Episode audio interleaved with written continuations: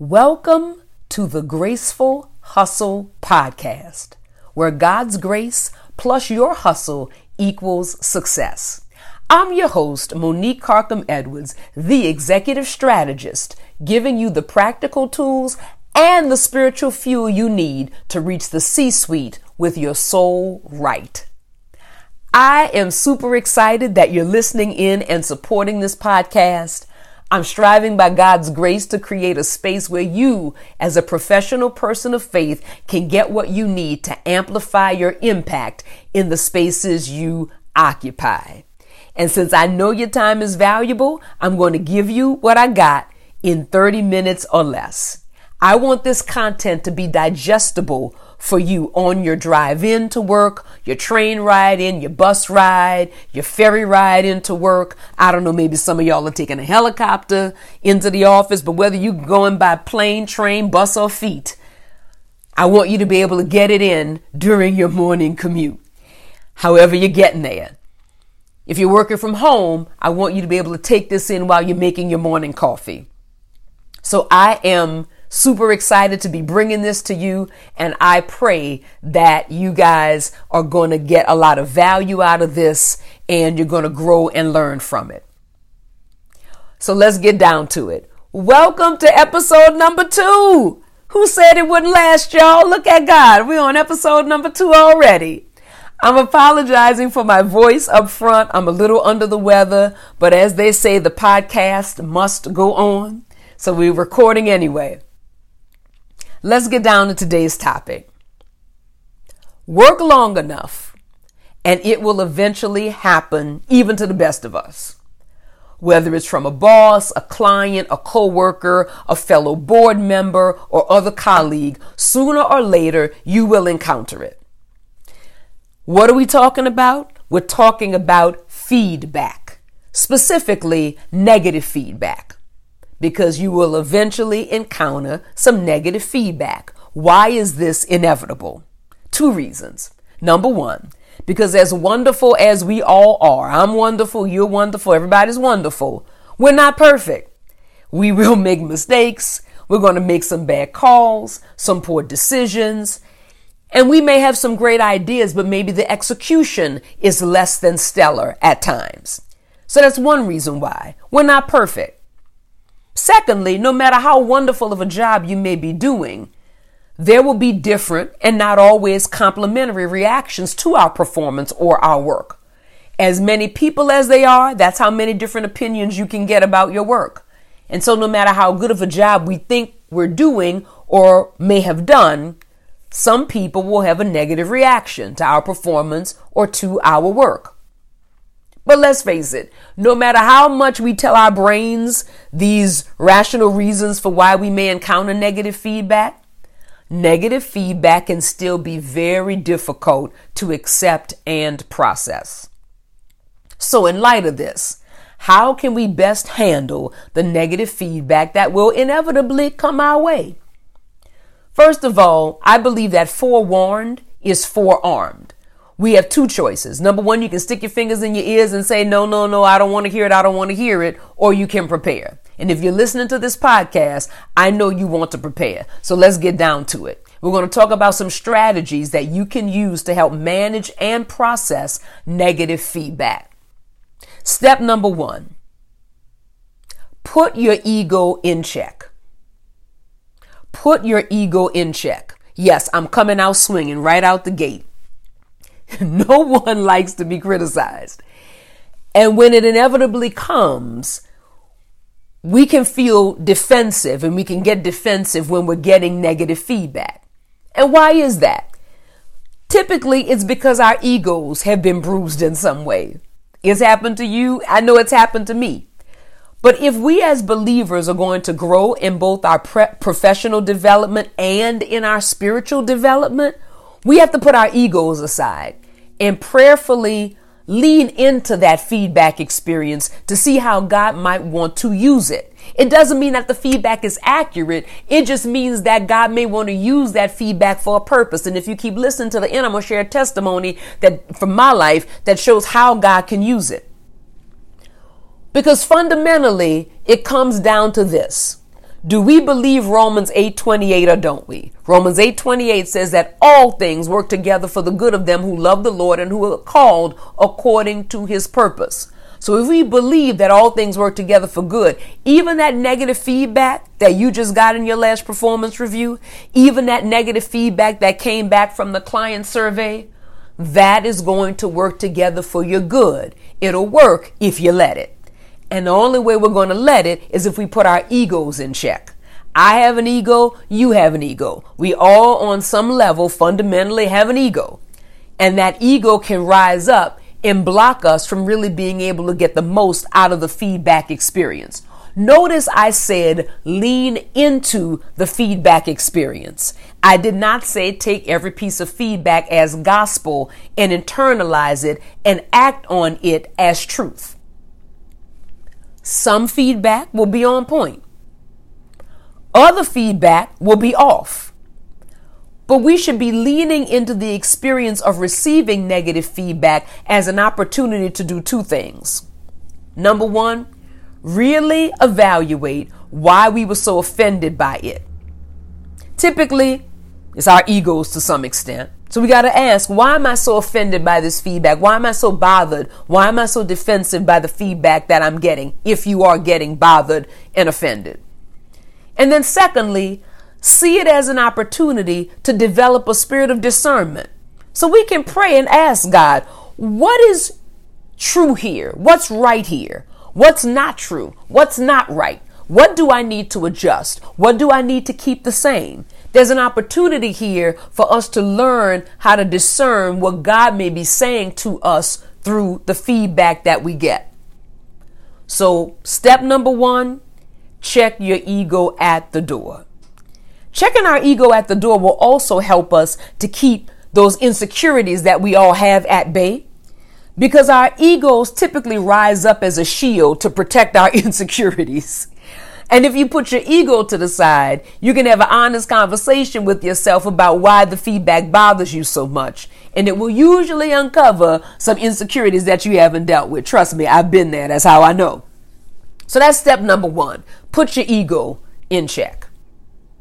Second thing to do when receiving negative feedback or before you receive negative feedback is decide up front that you will not take criticism personally. Decide up front that you will not take criticism personally. This is so hard, y'all. This is hard. Why? Because it's our work, our performance, our skills, our competencies being judged and evaluated. And I can hear some of you thinking, so how can I not take it personally, Mo? My boss, my leader, my manager, my client is talking about me, and that's as personal as it gets. While this is a very hard thing to do, Deciding up front that you won't take the criticism personally is a whole lot easier to do if you have already handled your business with step one by checking your ego. So instead of focusing on what they're saying to you about you, remind yourself that often the criticism may be aimed at something else other than you personally. Let me give you an example. Sometimes there are things that no matter who's in the role will be a problem. I worked in the technology space for years, and there was always some tension between the sales fo- folks and the implementation teams, no matter who had the roles. The implementation team always thought the salespeople overpromised and misled the customer, and the sales folks always thought the implementation team was too conservative and not creative enough. So, no matter who was in those roles, there was always tension. Sometimes it's not about you, sometimes it's the role and some of the realities of the role. Distancing yourself from criticism, not putting yourself front and center, can help you think through what's really being said and what the criticism is really about. So decide up front that you're not going to take criticism personally. The next thing, Try to see your performance and yourself from your critic's point of view. Step into their shoes. Look at things from their perspective. When you do this, you might just find that their criticisms have some merit. And being able to acknowledge this is a huge step on the emotional intelligence ladder and is a big indicator of professional maturity. Or what may happen is when you try to see things from your critic's perspective, you may find that their criticism is a symptom of some organizational problem or department issue or structural challenge that's in your company or in your organization. And that could present a huge opportunity to address some things that can have a broad positive impact throughout your department or your team or your group. And you never know, you might be able to take advantage of that and take on that project or initiative. And you might be able to turn it into one of those skill building opportunities that we talked about in episode one. If you haven't listened to that episode, Stop Working for Your Boss, go back and check it out. But again, sometimes the criticism or the negative feedback will uncover a bigger opportunity. Sometimes what you're dealing with is bigger than you. And if you take off the ego, you decide up front that you're not going to take it personally, and you try to see yourself and your performance from your critic's point of view, you might uncover some real opportunity to make some lasting change in your organization and build your skills in the process. So try to see yourself and try to see the criticism from your critic's perspective. The fourth thing, recognize that it's up to you what you do with the feedback. The CEO of Own the Room, a company for which I work as a consultant, Bill Hoogterp says this feedback is a gift. Feedback is a gift. Meaning this when I give you a gift, let's say I knitted you a sweater, you can open it, and in the moment when I give you the gift, you're going to say what? Thank you.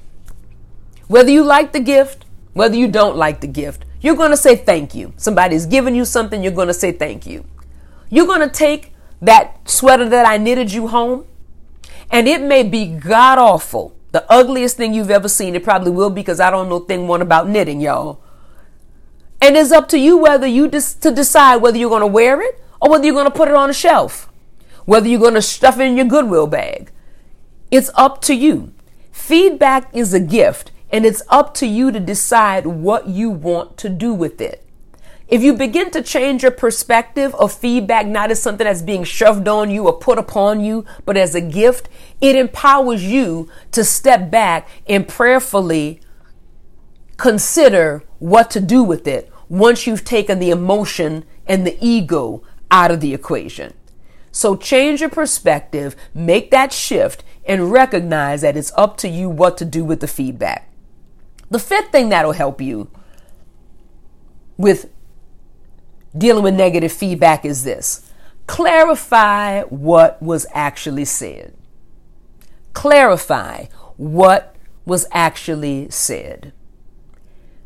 Feedback, especially the negative kind, is very delicate stuff. And even the most self aware of us can become defensive and misinterpret what's being said to us. So always seek to clarify what you think was communicated. You can approach it this way. Let me repeat what you said to make sure I understand you, and then repeat what you thought the feedback was. Another approach, in addition to that, is asking, What ideas do you have for how we might address this? Show that you're open to the feedback by clarifying what's been said. Because sometimes we are mishearing what's really being communicated to us. Sometimes the person on the other end is just not a great communicator. So they may have communicated something initially out the gate that just doesn't land well and it doesn't make sense. It's incumbent upon you to clarify what's being communicated so that you can know what to do. And sometimes what's being communicated or what the person really wants to communicate to you is not as bad as you think it is once you step back from it and take the step to clarify what's actually being said. So say, let me repeat what I think I heard here to make sure I understand you. And then let's discuss some concrete examples of that or concrete ways in which I can address that, but get clarity. Get clarity. It's a great way to avoid misunderstandings and the unsettled feelings that can result from negative feedback that you are not hearing or processing accurately. Sixth thing that you can do to deal with negative feedback, and this is proactively. Decide up front how you will respond to negative feedback or criticism.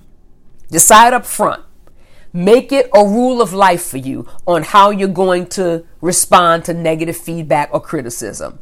Come up with ways in advance to respond, and you may have to jot them down for reference and review them before you go in for your annual review or review them before you click the link and see the results from your 360 or review that list of how you're going to respond before you open up the link with the customer or the client survey results.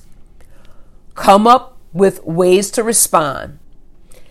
It can be very difficult to know what to say in the moment, depending on the specific piece of feedback or on the person giving it. So a non-specific response will ensure that you have something ready. Key to this is take a beat. Sometimes we're so fast and we're so ready to fire back and clap back when what we really need to do is take a beat. And taking a beat looks like this. When you decide up front how you're going to respond to negative feedback or criticism, taking a beat looks like this. Thank you for sharing your point of view. Let me think about what was said and I'll get back to you. Or something like this I've heard you. Let me take a couple of days to process this and respond to your concerns. Take a beat. You don't have to engage, you don't have to counterpoint and counterpoint in the conversation. You can take a minute and demonstrate the emotional maturity of being able to let the moment pass, take time to process, receive the feedback as a gift.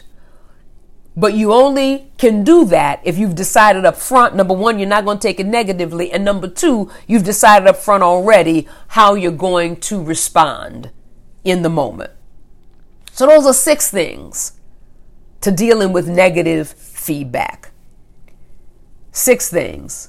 Number one, check your ego. Number two, decide up front that you won't take it personally. Number three, try to see yourself in the performance of whatever duties they are criticizing or evaluating. Try to see that from your critic's perspective. Number four, recognize it's up to you what to do with the feedback. You don't have to take it down hook, line, and sinker. Feedback is a gift. You decide how you want to use it and what you want to do with it. Step five, clarify what has been said.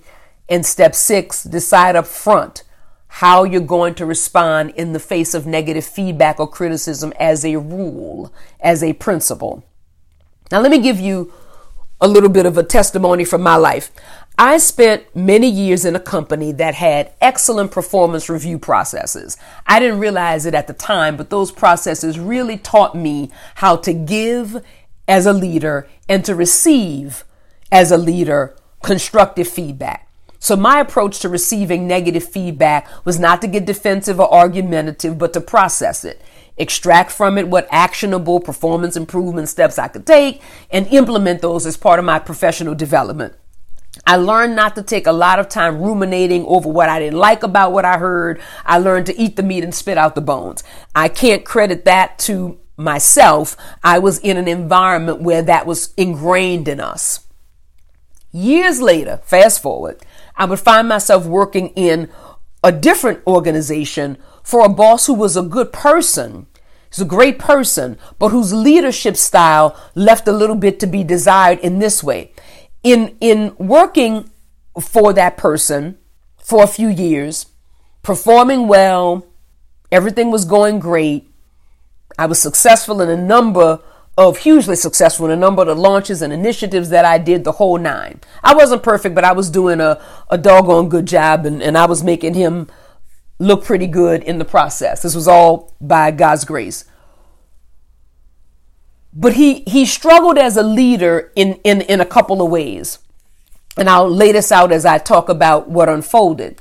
So one day, out of nowhere, now I'm in the middle of doing my thing, and one day out of nowhere, he calls me into his office and randomly begins to give me some negative feedback regarding his view of a recent performance of mine, some work I had recently done. And it wasn't that he was giving me feedback that wasn't positive. That wasn't what was happening. The feedback wasn't positive, but the other dynamic that was happening in the room is that he was being condescending and pejorative. He wasn't just saying he didn't think I did a good job. No, he was going in, y'all. He was editorializing my behavior in a way that clearly showed some gender bias. It, it, it was a lot happening in the room, and, and I was stunned. Not only because I felt personally attacked, but it also came out of nowhere. And frankly, I felt it was undeserved. We hadn't eh, spoken about any issues previously. There had never been any complaints. And then all of a sudden, I'm called into the office and he reams me. But I was also stunned because in 30 years of working in professional spaces, I had never been in a professional setting where feedback was delivered in that way. I just had never experienced that. And what I realized about that particular boss was that while they were a wonderful person, they were a great person. As a leader, what they lacked was the ability to separate the performance or the behavior that he didn't like from the person exhibiting the behavior. So if he didn't like something you did or the way you performed, he didn't know how to separate that from the person. So when he called you in to give you feedback, you could leave feeling attacked and demeaned and whatnot. And so he, and, and he also didn't allow for differences in other people's styles. If you didn't do something the way he thought you should do it, then what you did was wrong in his eyes. So in that moment, standing in his office, I had two choices. I could get defensive and go toe to toe, or I could take a minute to step back and to process.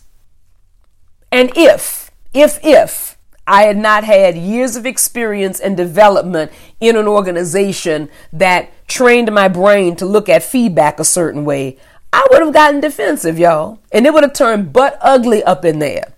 Okay.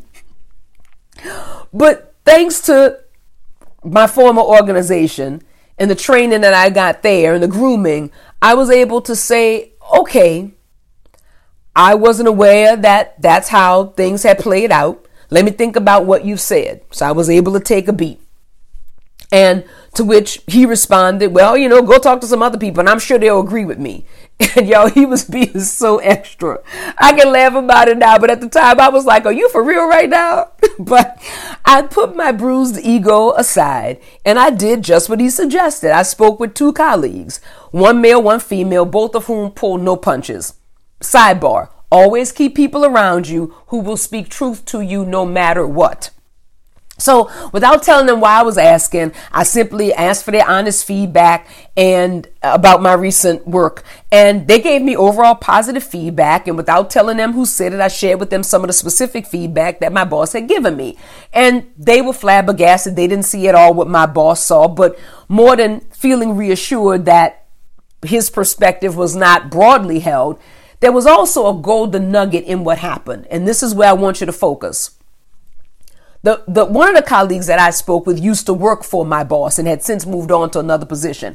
And he had tons of experience in what I was doing. And so when I was sharing some of the criticisms that my boss had leveled against me and, and my performance, he said that the behaviors that my boss were complaining about, those were indicative of, of a skill that while we don't leverage it or we didn't leverage it in our department and in our current work, was actually hugely marketable in another arena. And he said that's a real skill that can be leveraged into XYZ kind of roles. So in other words, in talking to this colleague, this colleague said, yeah, he's criticizing you for doing ABC. And that may not be what he wants, but Mo, you could take that show on the road and go do something else with that where it would be hugely valuable in another type of role. Now, this colleague was senior to me, maybe about 10 years, had a lot more experience than I had, knew the organization better, and had a better handle on things. So when he said that to me, he said, Yeah, because you're doing this naturally. He doesn't like it, but I know five other roles that could really leverage this. And I was like, Really? He said, Yeah, you know, some people have to work at this for years to develop it, but you just have a genuine knack for it. Now, me, because I didn't have his organizational perspective, I didn't have his years of experience, I didn't realize how marketable that particular skill was. So he said, Yeah, and you know what? On the side, I actually coach and train people to develop these same skills that just come to you naturally. And that's when a light bulb went off in my head. Ding, ding, ding, ding, ding. I guess that's not a light bulb, that's a bell. But it went off. I had a gift for something. Ding, ding, ding, ding, ding. That I didn't even realize I had. Ding, ding, ding, ding, ding. And I didn't realize the magnitude or the value of it. So I just filed that away. I just filed it away.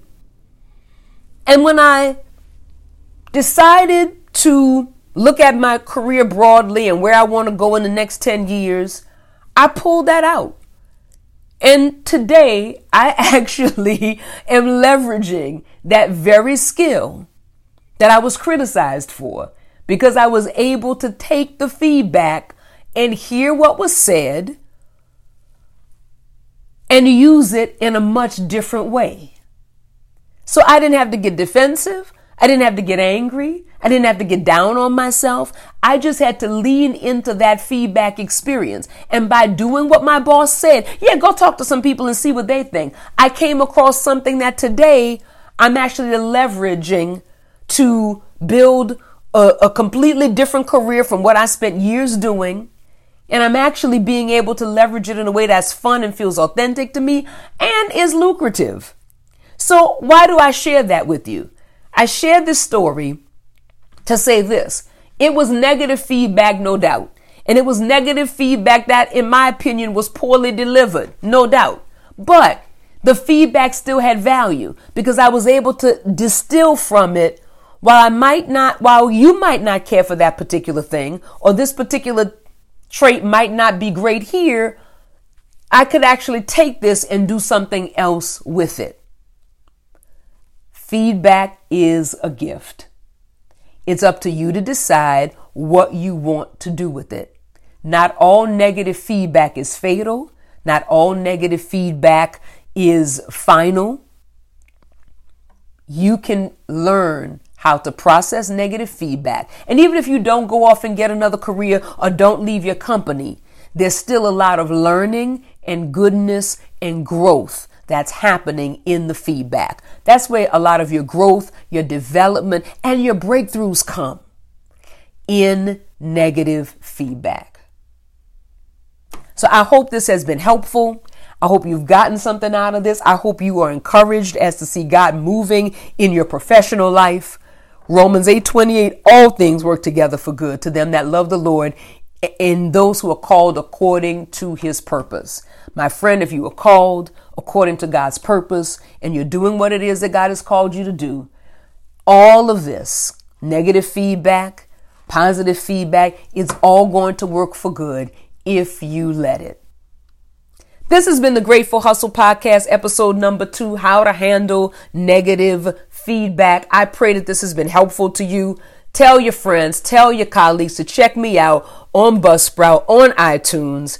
Check me out on Facebook and Instagram at Speak Monique. Check me out on LinkedIn at Monique Hawkham Edwards, Esquire. And until next time, I'll see you at the top. Take care, y'all.